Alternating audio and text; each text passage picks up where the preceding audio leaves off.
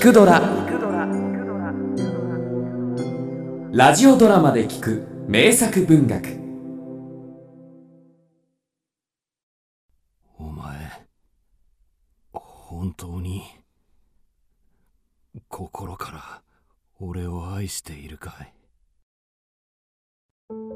直木35ロボットとベッドの重量 KK 電気器具製作所ロボット部主任技師夏見俊太郎は病に蝕まれそれと悪闘して顔はすっかり疲弊しきっていた。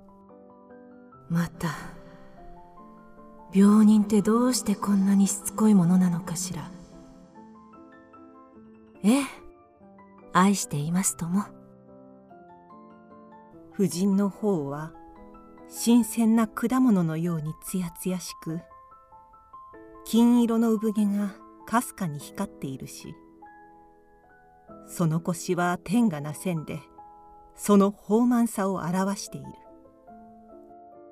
その歌詞は張り切って滑らかだった。俺が死んだなら独身ではおれまい。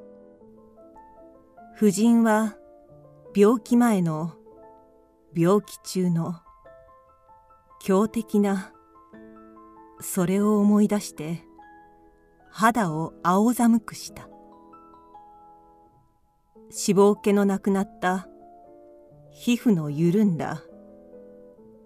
だが目にだけ異常な光と熱と思った。少し周期のある息。それが獣のようなそれを思い出して憎悪が肌中を毛虫のように這い回った。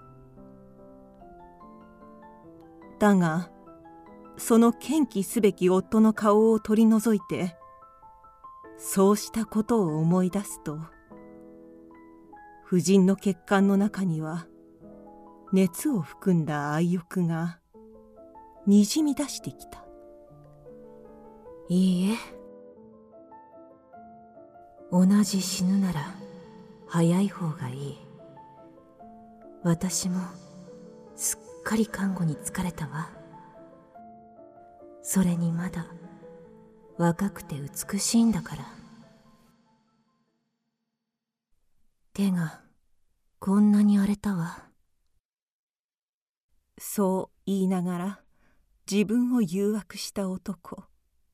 冗談のように言い寄った夫の同僚の一人。手を握った会社の課長。酔って接吻をしようとした親族の男などを。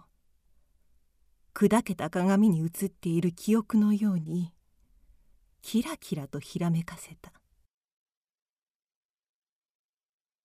俺が死んでもし男が欲しくなったなら。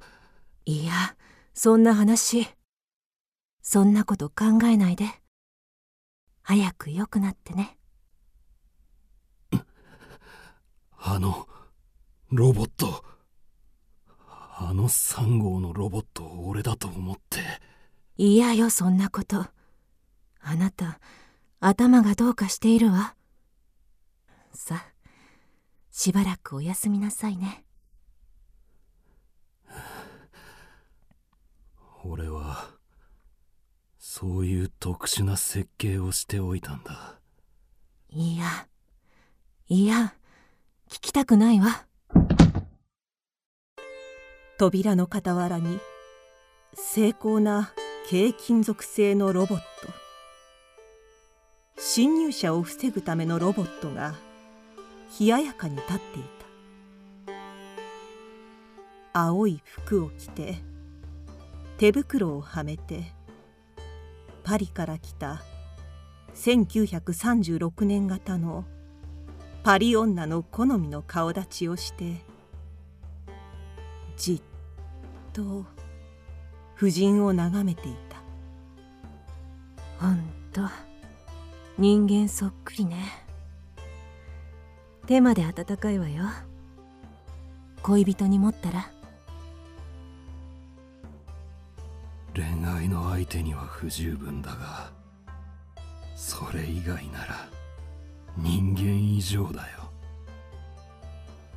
そんなことできて？簡単さ。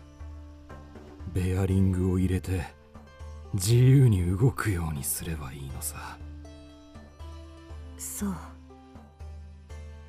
俊太郎の顔を夫人はじっと眺めていたがその腹部の特殊装置の部分を完成する少し前に彼は病気になった。そして今それを完成しようとしているのであった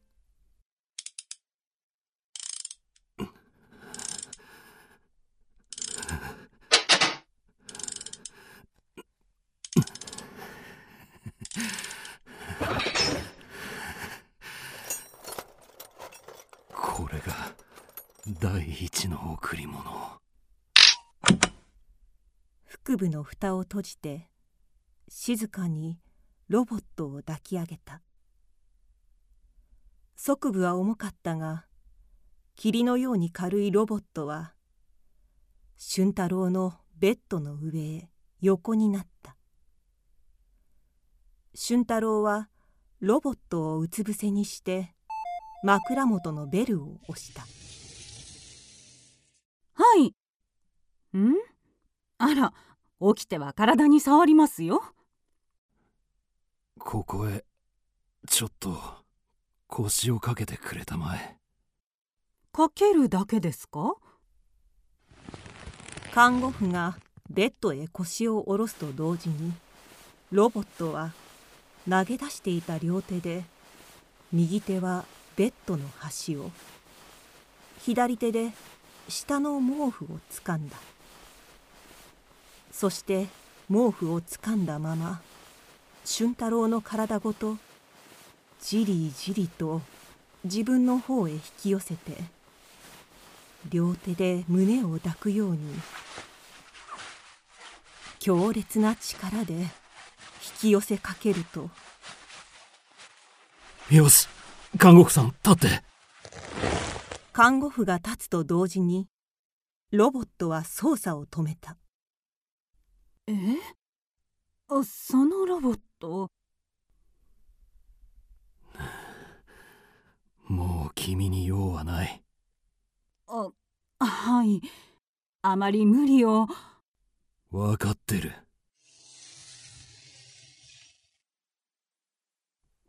ベッドに重量が加わると同時にロボットが自動運動を始めてベッドの方へ来る装置。ベッドの下のバネがそうだバネがリズミカルに動く。そのある度数を経た時にロボットが行動を起こす。それがいい。装置は簡単だ。第二の贈り物だ。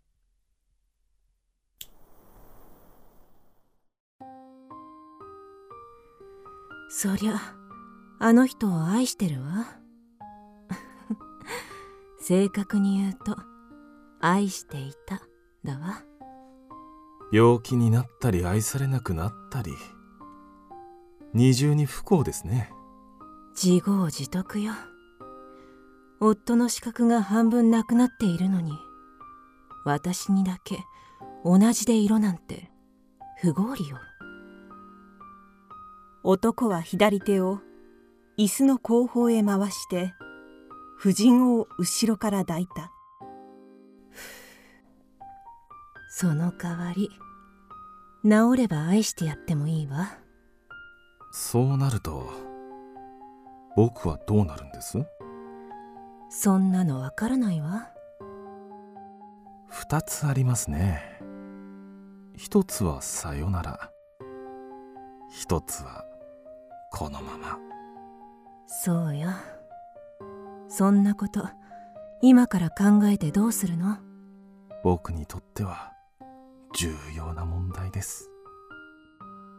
さよならをすると言ったら現在の状態が変化する？いくらか。じゃあ変化するがいいわ。さよならをするわ。さ変化してちょうだい。どう？変化した？そう急には。変われない？だってさよならが嘘だか本当だか。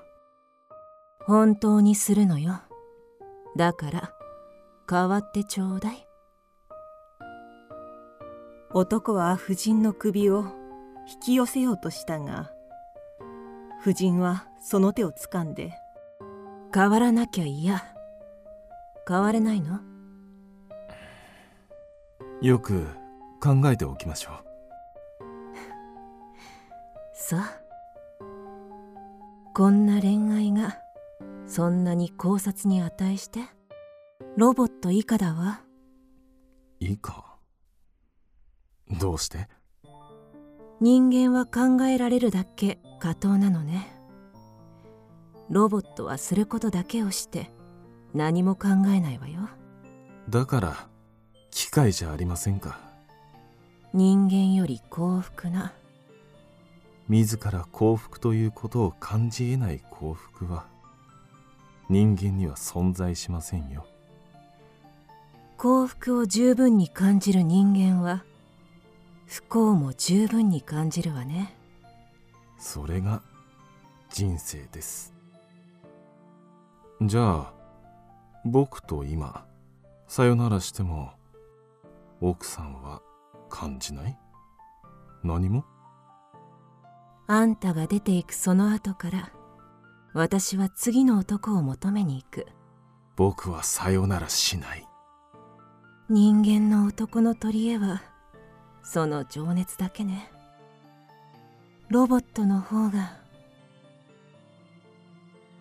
男は情熱が血管の中で溢れてきたのを感じた。夫人は男の顔が近づくのに押されるようにクッションの中へだんだんもたれ込みながら自分の意志のままになるロボットもいいし自分の意志以外の方法を教えてくれる男もいいわ。このベッドはお前と俺とだけのものにしておきたい。ええここだけは怪我してはいけない。誓うわ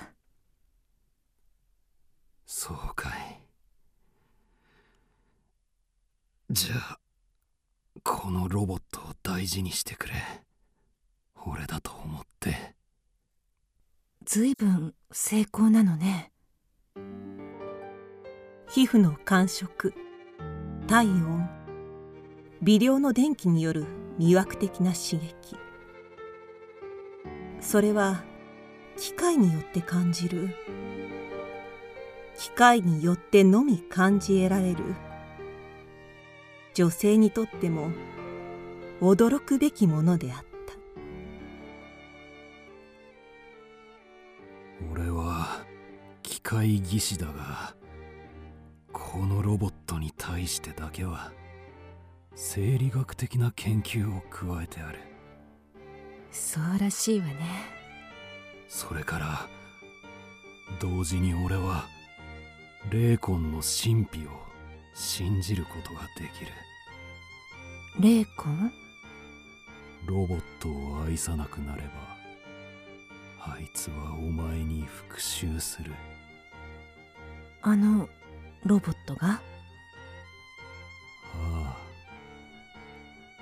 どんな復讐？殺す。そう。もう23日しか持つまいが俺は俺の精神を込めた3号ロボ以外にお前を渡したくないんだ。また始まったのねよくわかっているわ。ロボットの霊魂はあるよ。そう。ねえロボットさん。嫉妬する？そしてロボットと新しい愛人との比較を頭の中で焼けつくように考えていたもう4時だわ。お薬を飲む時間よ。そう答えた時看護婦がノックして入ってきた。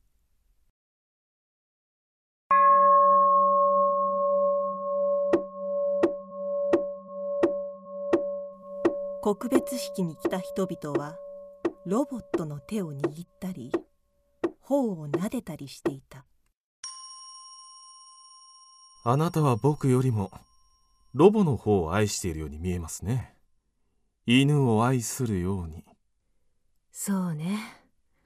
愛する形式と変わったおもちゃが私には一つ増えたわけね。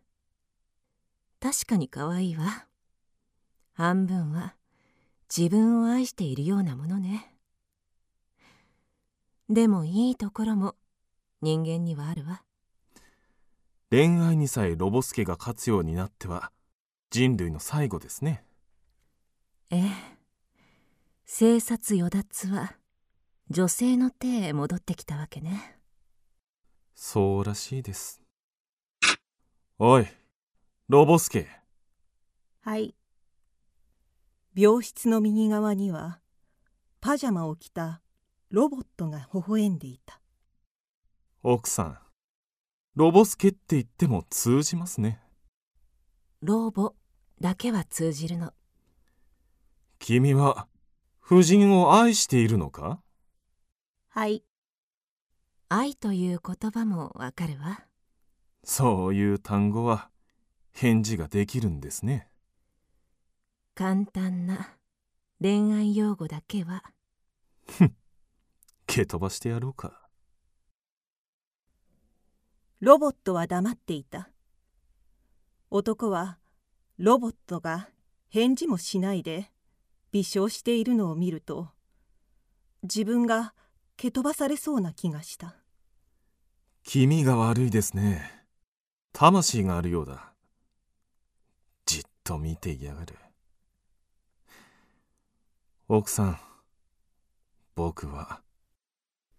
なあに？ロボは接吻ができますか？口づけだけなら。じゃあそれは人間の方が有利なんですね。そうよ。男は夫人に近づいた。そしてベッドの上へ深く腰掛けた。そして夫人の方へ手を回したいけないわ。あ。ロボットはベッドからの信号と同時にまっすぐそれは俊太郎の計算通りに正確に進んできた。そしてカーテンを頭と体とで押し分けて入っていった。ロボさん来ちゃいけない。何しに来やがった？バカ野郎！ロボットは両手を広げた。どうしたの？夫人の声を無視してベッドごと二人を抱くように大きく手を広げてその柔らかいだが力強い手で二人を抱きしめてしまったダメよ。離して。あ誰か誰か来てちょうだい。このポンコツが誰が！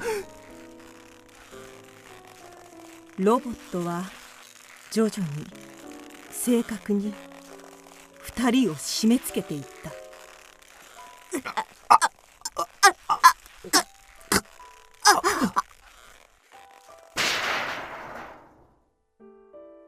ベッドを怪我したからだ。ロボットの霊魂だ。人々が駆けつけた時カーテンがかすかに揺れているだけであった。カーテンを開けた時夫人は目からも口からも血を吹き出していた。そしてロボットは二人の上にかぶさっていた。